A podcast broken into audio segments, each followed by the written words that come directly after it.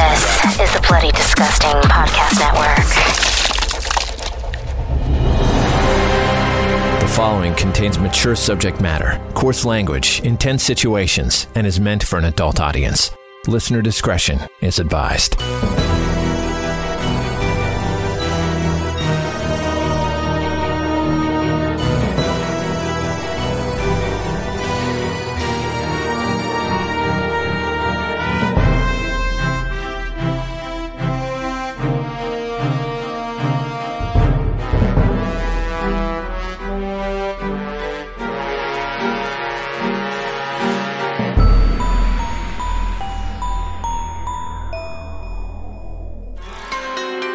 Times of loneliness and in darkness, take heed of those who are only too quick to offer salvation. For as much as it conjures angels, it can also reveal demons. Bleeders Digest, issue number six Mr. Nobody. This story is called Mr. Nobody by Lauren Shand. I was six years old when my parents divorced. I mean, I don't blame my dad. My mother was out of control. The best way to describe her was a word that rhymes with witch, but starts with the letter B. She was a horrendous person, and she was so hard to live with. I mean, if I could divorce her, I would. My dad was the reasonable one. He at least tried to understand me. She wore the pants in the relationship, and my dad would often cower and gave in to her. Probably just to shut her up. My mother was an overly refined woman. You never saw her without her face on. She loved living in high society, and that's something my father was able to provide for her. She had lunch with her friends weekly, and always dressed like a million dollars. I'm not sure why she even wanted me. I was too messy and didn't fit into her perfect life. I think after all her friends started having kids, she felt pressure or thought she was missing out on something. I mean, it all starts with one of them wanting a baby and praising the joys of motherhood for them all to want to have one. Her friends are cut from the same cloth, all wealthy and egocentric. So, procreating is just something to do when you're bored and have everything and anything money can buy. Babies were the new Birkin bag, but my mom got a knockoff Louis Vuitton with me. I often called her by her first name, Andrea, just to piss her off. She constantly reminds me Victoria! Don't you dare call me by my name. I deserve your respect. I didn't go through 20 hours of labor to hear you call me that. It's Mother. it was more like evil Satan devil lady. Victoria, I can hear you. Sorry, Mother. I swear she harnesses some sort of resentment toward me for not being able to get back in her size 2 jeans since the pregnancy. I'm an only child and kind of lonely. Andrea never wanted to play with me, and my dad was always gone at work. I think he worked such long hours to stay away from her. She would always nag at him and use the only power she had to make him feel like he was a piece of crap. She loved controlling him in their relationship, just like she liked to control me. My mother would often arrange playdates with her friends' children, but I didn't like any of them. All the girls wanted to play dolls and pretend to be mini versions of their mothers. Yuck! That sounded like a death sentence. I could hardly stand being around my mother, so why would I want to pretend to be just like her? The only boy that ever came to play was William, but he was so boring. He didn't like to play anything. He had all these weird allergies and just wanted to stay indoors and read. I liked to climb trees, play baseball, and build forts out of sticks.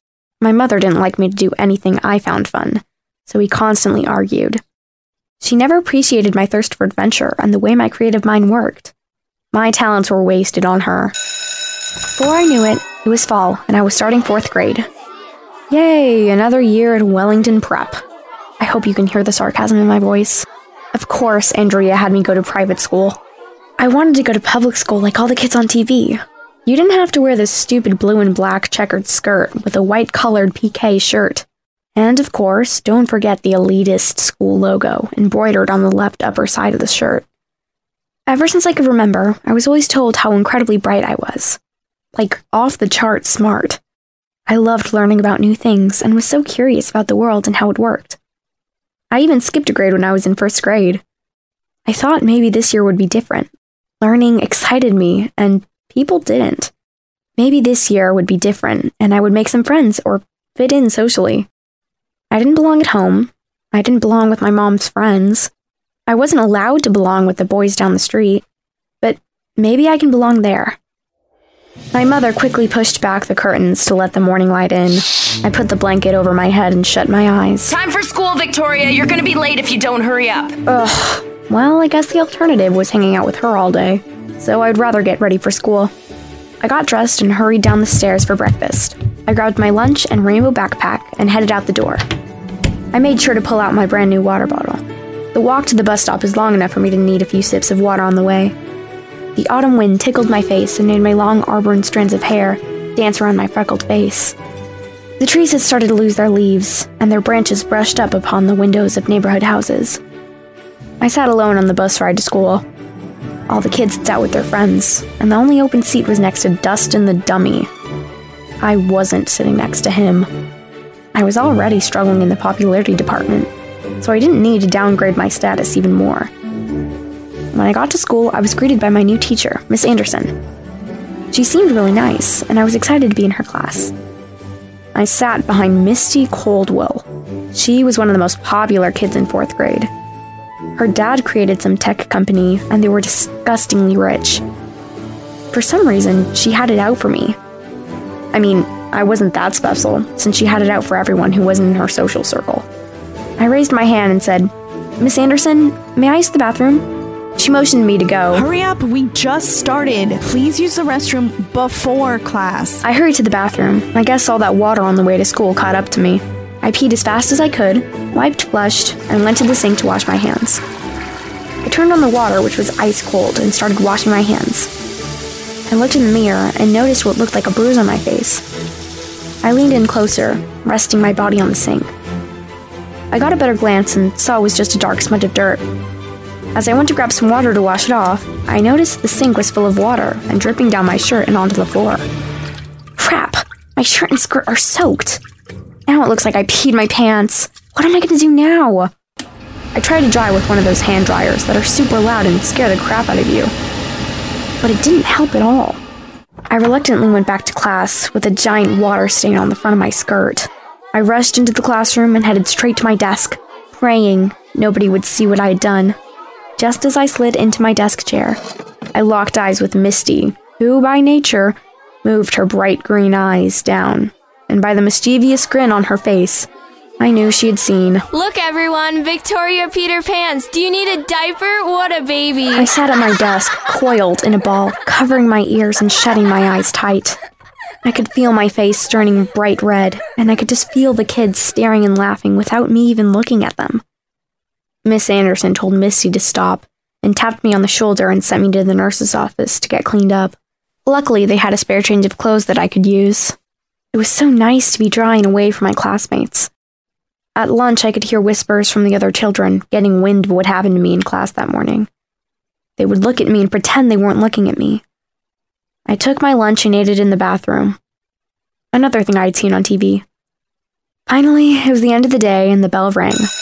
I stuffed my folder, books, and water bottle in my bag and headed home. I always take the same route to the bus stop, but Misty and her friends were on that path, and I wanted to avoid them and any other ridicule. I had heard and seen other kids taking a path through the woods that was said to be a shortcut to the bus stop. Normally, I was content with my normal route. It had never failed me in the past. I decided to try the way through the woods this time. Anything to avoid those mean girls. I loved the sound the crunchy leaves made under my shoes as I stepped on top of them. The place was covered with tall, colorful trees, and there was a blanket of brown leaves covering the ground. I was a slow walker, and as I got deeper in the woods, I saw less and less kids until I didn't see any at all. The woods started to look bigger, and the trees seemed to grow taller right before my eyes. I think I'm lost. I went from full on calm to panicked in a matter of seconds. My palms were sweating. I could feel my heart beating outside of my chest. I was scared. All of a sudden, my legs started moving fast and I was running.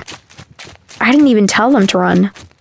I was so paralyzed with fear that they decided to do that on their own. I think my legs knew something I didn't. I ran looking back and forth behind me and then in front of me, but not really paying attention to what was in front of me. As my skinny leg jumped up to take another step, my other foot landed sideways on a big rock that was hiding under some leaves. I tripped and fell on my stomach. I could feel the skin on my knee tighten, and I knew it was skinned. My elbow and arm hurt, and I'm pretty sure I would never be able to eat again because my stomach was so sore from the fall. I lifted my head up, and that's when I spotted him. He was tall, skinny, and all black, and he was standing by a tree 20 feet away. I picked myself up and dusted the dirt and leaves off my face and arms. Normally, if I saw something like that, I would have pissed my pants for real. Something in my head told me not to be afraid. I slowly started to walk closer to the figure who was waving me to come closer. I looked behind me to make sure he was talking to me, and realized I was totally alone. What did it want with me? After about 20 steps, me and the figure were eye to eye. Standing right next to him, I saw how massively tall he was. He must have been seven or eight feet. His face was the shape of a planchette with horns on top of each side of his head. And on top of his head, in the middle, there was something that looked like a small antenna with a weird symbol on top of it. The shape of his eyes were two large, perfect circles that were outlined in the darkest black. The inside of his eye, the actual eye part, was all white, and they glowed like headlights from a car. His left eye was sunken in a bit and was oozing this long string of reddish black mucus blood. It was dripping like a faucet. A drop of blood slowly fell from his eye and splattered me on my brand new white tennis shoes. My mother is going to kill me. I looked up at him again and noticed he didn't have any nose. The craziest part of him was his creepy looking teeth. His face was mostly teeth. He barely had any lips. Just what looked like hundreds of long, sharp, yellow stained, pointy teeth. He wore a big black cloak made out of cloth with holes in it. He had super long claws that looked like they had skin and blood stuck underneath the tips. Hello, I said nervously. What's your name? He responded with a deep, gravelly voice. It was a tone that I had never heard before. I'm Mr. Nobody. Mr. Nobody. That's your name? That's not a name. I guess your parents must have thought there were too many Johns in this world. I- am Victoria. Do you want to be my friend? Yes. Mr. Nobody explained that he had a bad reputation for doing bad things. He said they weren't true at all, and that people were afraid of him made up stories about him because he looked different. He also asked if I had ever heard of his name before. Of course I didn't. I would have remembered a name like that. He seemed kind of lonely like me. So I invited him to come home with me to play. When we got to the bus stop, the bus had already left. We had no choice but to walk home. He didn't seem to mind. I did most of the talking. Actually, he talked very little. I think he was shy. He was a great listener. I told him all about my horrible day and how mean Misty was to make fun of me.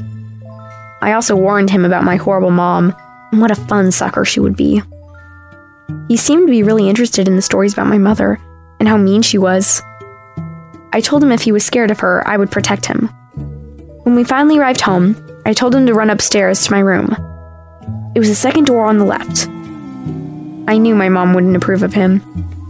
If the child didn't belong to a country club, they weren't able to play with me. I'm pretty sure Mr. Nobody didn't belong to one. My mother stopped me on the way in the house and asked me how my day was and why I was so late. I told her I missed the bus and made a new friend. Before she could ask me any more questions, I told her I had a lot of homework and ran upstairs to get away. When I got upstairs, Mr. Nobody was nowhere to be found. More of Bleeder's Digest, issue number six Mr. Nobody, after this.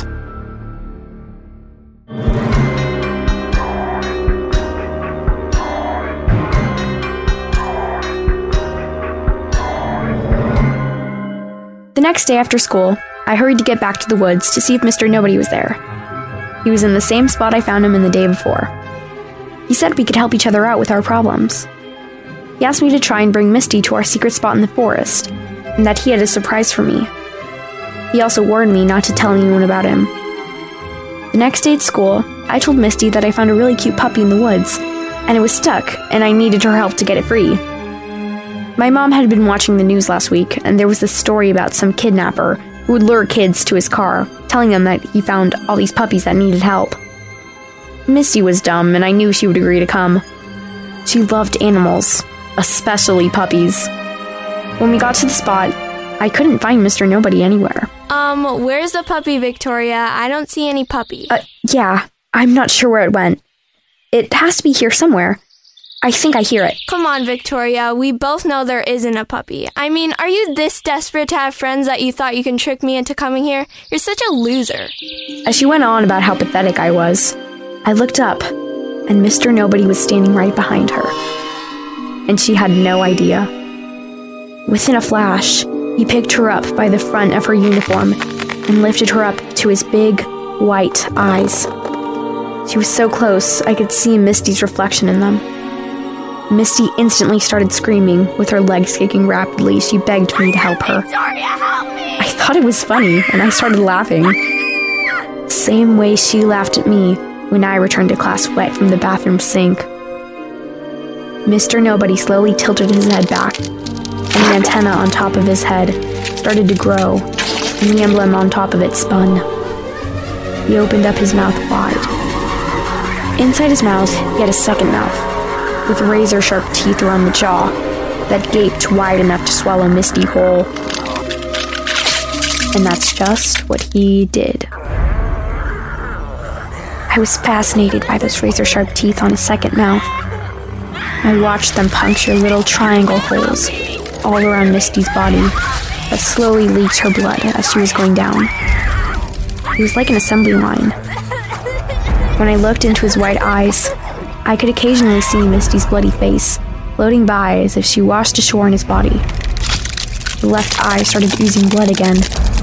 I didn't think a band aid would fix it, or I would have offered him one for my backpack.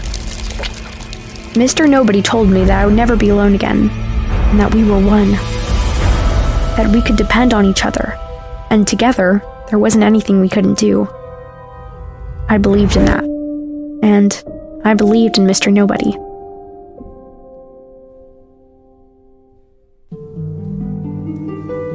When we arrived home, we were exhausted. I mean, I know how I feel after I eat Andrea's double decker tacos, and Mr. Nobody ate Misty. Like a whole person. We stood on the porch as I explained to him that my mother would be upset if she saw him, and that he should climb the trellis to my room. I told him not to take it personal. She hated everyone, including me. As I pointed to the backyard, the red front door slammed open. Victoria, what are you doing out there? Oh man, how am I going to explain this to her? Who are you talking to? Come inside, I want to show you something. I can't believe she didn't see Mr. Nobody. I mean, he was standing right next to me talking. Gosh, she's so high on herself she didn't even notice him. I mean, it was for the best. When we got inside, I told Mr. Nobody to go up to my room, and I would be there shortly. I put my backpack down and hung my jacket on the hook on the wall and headed into the kitchen to see what Andrea wanted to show me. Look, you've been invited to Jenny Harris's birthday party on the lake. I didn't want to go to Jenny Harris's party, but I knew my mom would make me go. Yeah, I don't want to go. Jenny is mean. They probably meant to send it to someone else. Gosh, Victoria, you're always so negative. Is it so weird to think that someone might want to be your friend? I'm not even going to answer her. My mother was convinced that Jenny's intentions were pure. I later found out she invited everyone in the class. Her mom didn't want to exclude anyone. I knew Andrea would make me go no matter what. She always wanted me to be accepted and popular for her own selfish reasons. She wanted a second childhood and was trying to live that through me. And she always made me do things I didn't want to do. Victoria, what's all this red stuff splattered all over you? It's everywhere. I told her Jason Brown had been so clumsy and splattered his ketchup packet on me by accident. She told me to put my clothes in the wash immediately so they wouldn't stain. I must have had Misty's blood on me. I didn't realize there was any red on me. Mr. Nobody needs to be more careful. I wasn't going to take the blame for his work. I marched upstairs, put my dirty clothes in the wash, and retreated to my room. Mr. Nobody was gone again. I wonder where he goes at night. The sun kept trying to poke its way through the thick gray clouds to reflect its light on the docile lake. The sound of children playing echoed through the water and reflected back into my ears. When we arrived at the party, the moms were, of course, talking about the disappearance of Misty Coldwell. How can she be this popular and deaf? I heard one of the moms say that Misty's friends were waiting for her to show up on the walking path, and she never did, and she'd been missing since Tuesday. I'm shocked she never told one of her dumb friends that she was going to meet me. I bet she was too embarrassed to be seen with me. As if my day couldn't get any more annoying, Dustin the dummy came up to me. Hey, Victoria, you got super close to winning the spelling bee, huh? So why didn't you? What an idiot. I didn't win because I didn't know how to spell arachibutyrophobia. Dustin shrugged his shoulders and walked away. What I didn't tell Justin was the fact that I had suspicion that Andrew had cheated. He just had to. I mean, who the hell knows how to spell that? The whole party, all the kids talked about was Misty and how Andrew won the spelling bee and the shiny trophy he got awarded. Nobody even cared that I came in second. I was so angry because I should have won. That trophy should have been mine, and Andrew won by cheating. I looked around and noticed how ridiculous the parental supervision was at this party. All the moms were up the hill drinking wine and gossiping, while the kids were spread out all over the lake with nobody watching. All the kids were taking advantage of the situation and doing whatever they wanted. With this lack of supervision, a kid could really get hurt out here. Damn, here comes Andrew. And is he. No, he can't. Yes, he is. He walked down the hill with a super annoying frumpy rhythm and was holding the trophy he won. I snatched it out of his hands. Let me look at that. It was a bright, shiny gold color with the cutest bee figure at the top. Wow, this thing was heavy. Wellington didn't skimp on the quality with this one. It should have been mine. I took the trophy and aggressively handed it back to him by shoving it in his arms. I would never let him know how bad I wanted it, or how amazing I thought the trophy was. I told him that it looked cheap and they probably got it from Pick and Save. He could tell I was angry. Victoria, I'm so sorry you didn't win. It was such a great competition. You did so awesome. I mean, you were so close to winning. Is he making fun of me? Is he bragging? I started to get flushed and turned a tomato color. I asked Andrew to walk down a little further to where the sun was shining through the clouds. Without any hesitation, he walked down to where I was standing by the water. All of a sudden, the sky got dark, like a dark cloud had covered the sun. That dark cloud was Mr. Nobody. As I turned around, he and I made eye contact, and within a matter of seconds, Mr. Nobody had taken the trophy from my hands and started to slowly pierce Andrew's skin through his stomach with it. He used the bee's stinger to make the first opening. Once the stinger had made its way through, Mr. Nobody pushed harder, so the whole thing was shoved inside Andrew, and the bee was coming out on the other side of his back. His light blue shirt started to turn an ugly rust color. He was losing blood fast, and his t shirt started to absorb it like a sponge. I looked at Andrew's face, and he was in pure shock. Blood started slowly dripping out of his mouth. Mr. Nobody kicked the rest of the trophy through Andrew's intestines until the big fat bottom was lodged inside his stomach. That was the first time I saw someone's intestines, and boy, did they look gross. Andrew fell to the ground and landed practically in the water. As Andrew floated away to his new home, Mr. Nobody snapped the bee off the top of the trophy and handed it to me. At least he knew I was a winner. Before I knew it, the current from the lake pulled the small body in and washed away the blood stained dirt on the shore. In the distance, I heard, Cake time! I rinsed my hands off with some lake water, and Mr. Nobody and I went up the hill to have some cake. After we sang happy birthday to Jenny, I saw Andrew's mom pacing back and forth, followed by a look of complete panic. She called out Andrew's name frantically. I complained of a stomach ache and asked my mother to take me home. She said we should stay and help look for Andrew. I told her that he would turn up. He's probably just playing in the water. I knew they wouldn't find him alive, so I wanted to leave. I told her, I have a stomach ache and I think I'm going to vomit. Andrea grabbed her keys, and we all got in the car to head home. On the way home, I noticed both Andrew and Misty's bloody heads floating behind Mr. Nobody's eyes. At least they had each other. I wondered what would happen to the two of them. Would they be stuck there forever? I asked Mr. Nobody where he lived and where he went at night. Andrea interrupted me by asking who I was talking to. I told her my friend. She nervously asked, What friend? Mr. Nobody, I said. I thought it was a good idea for me to tell her about him. We were best friends, and he was so helpful. Mr. Nobody? That's his name? Yes, What does Mr. Nobody look like? he looks like nobody I've ever seen. And he's in the car right now? Well, of course he is. He's sitting right next to me. My mom looked super concerned and confused. I heard her make a voice memo to call a child psychologist. When we arrived home, I made sure to hide the piece of the trophy that Mr. Nobody had given to me. I tucked it away under the folded shirts in my dresser drawer. The next morning, Mr. Nobody and I were in the yard having a tea party. My mom swung open the back door, and she was holding the snapped off bee from the trophy. She seemed angry and disappointed. She had a look on her face that I still to this day can't describe. It was a look she had never made before. Victoria, I was putting away the laundry and I found this bee. It looks a lot like the trophy Andrew won at the spelling bee. Is it a piece of his trophy? And what are you doing with it?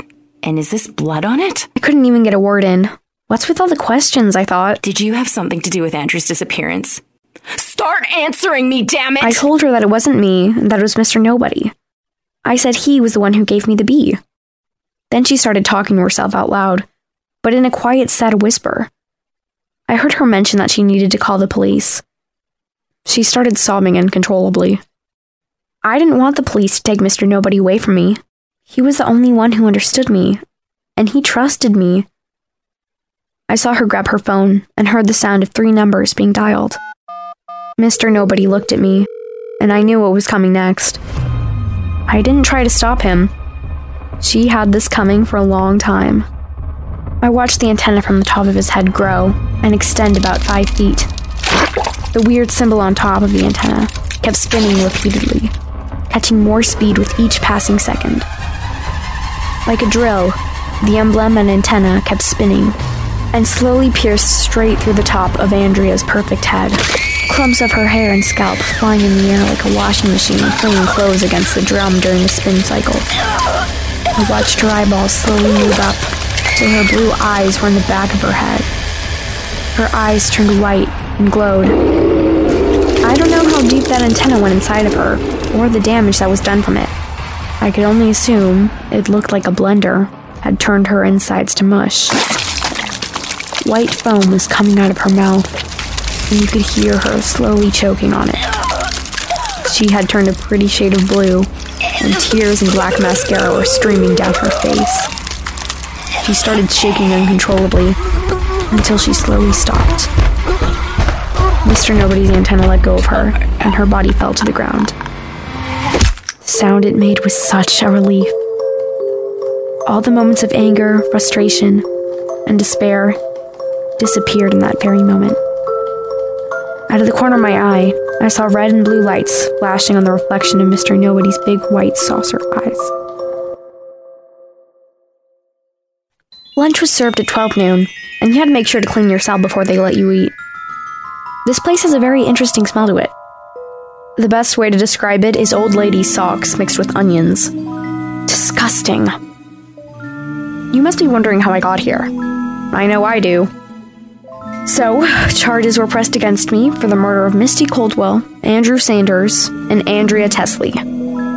Apparently, my fingerprints were all over the murder weapons, like Andrew's trophy, and weapons like knives and a baseball bat.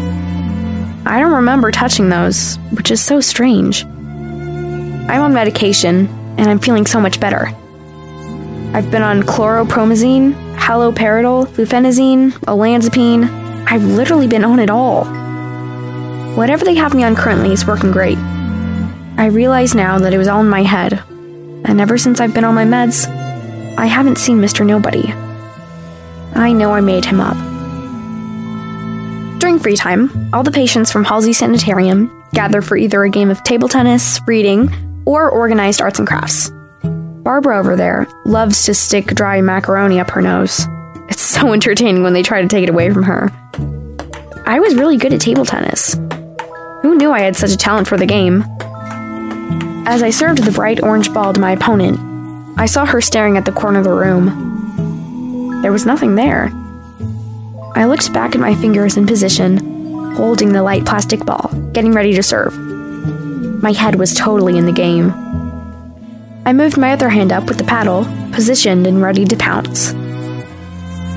As I moved my arm, I saw out of the corner of my eye a black, sinister figure. Mr. Nobody stood in the corner. He was standing right behind my annoying roommate, Jessica. I opened and closed my eyes multiple times to make sure I wasn't dreaming. Mr. Nobody was holding two full syringes in each of his disgusting hands. As I blinked one last time, I held my eyes shut for a few extra seconds, in hopes that when I opened them, Mr. Nobody would disappear. As I slowly opened my eyes, Mr. Nobody took the needles and stabbed the sides of Jessica's neck with each hand, injecting her with the content of the syringes. Jessica fell to the floor. I was in complete shock. But, I mean, Jessica had it coming. She really was a horrible roommate. Mr. Nobody. Written by Lauren Shand, featuring Gwyneth Glover as Victoria, Chrissy Fox as Andrea, Scarlett Shand as Misty, Everett Shand as Dustin, Riley Cummings as Andrew, Lauren Shand as Miss Anderson, and Spider One as Mr. Nobody. Production and sound design by Trevor Shand. Bleeders Digest is created and curated by Spider One, Chrissy Fox, Trevor Shand, and Lauren Shand. Subscribe on your favorite podcast provider to never miss an episode. Bleeders Digest is a presentation of the Bloody Disgusting Podcast Network.